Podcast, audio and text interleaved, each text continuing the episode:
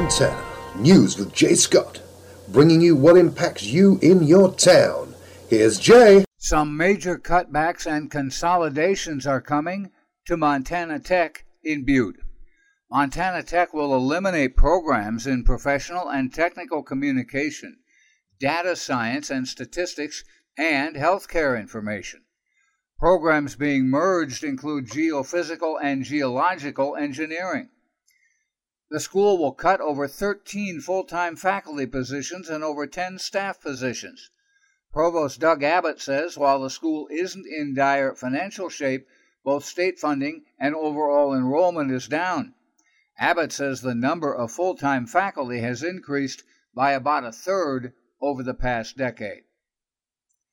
A new report by the University of Montana's Institute for Tourism and Recreation Research says outfitters and guides served more than 700,000 clients in 2017, with almost two-thirds of them from out of state. Jeremy Sage is author of the report. He says that those clients spent $3.4 billion and produced a total economic impact of $4.7 billion. Spending by visitor groups taking part in outfitted or guided experience generated more than 16,000 jobs.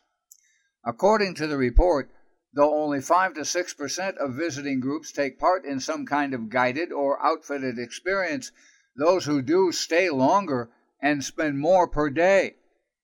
The average visitor spending in restaurants and bars is $25.38 a day. Those on guided trips spend $49.45. Average spending per day on rental cabins and condos is about $3.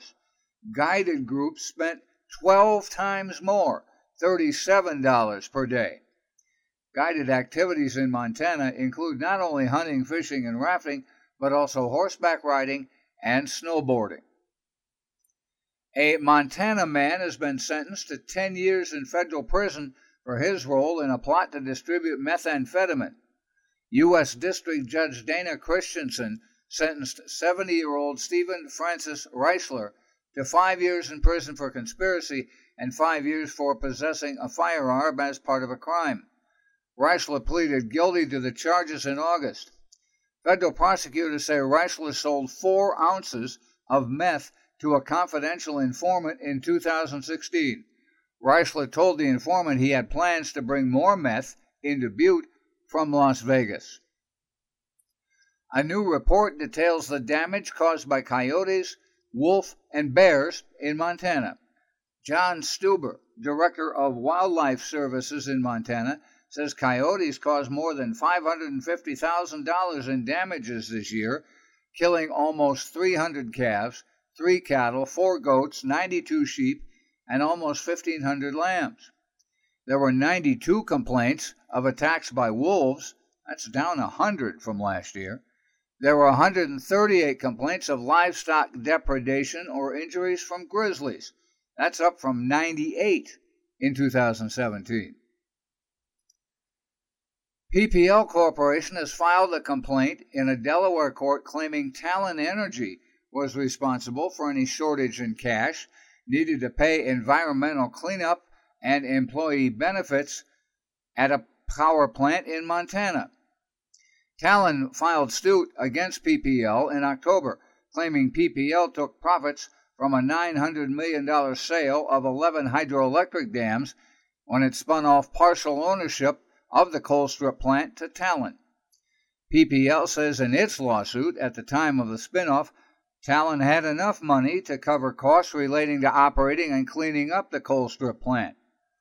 PPL says Talen's parent company, Riverstone Holdings, made a self-serving decision to divert the sale revenues to shareholders.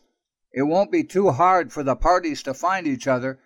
The two companies are both headquartered in Allentown, Pennsylvania. And a recount has been requested in the Department 8 Yellowstone County District Court race.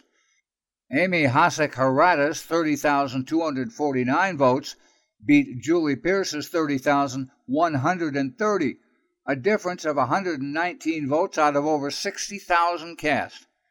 State law says losing candidates can request a recount when the margin is 0.25% or less.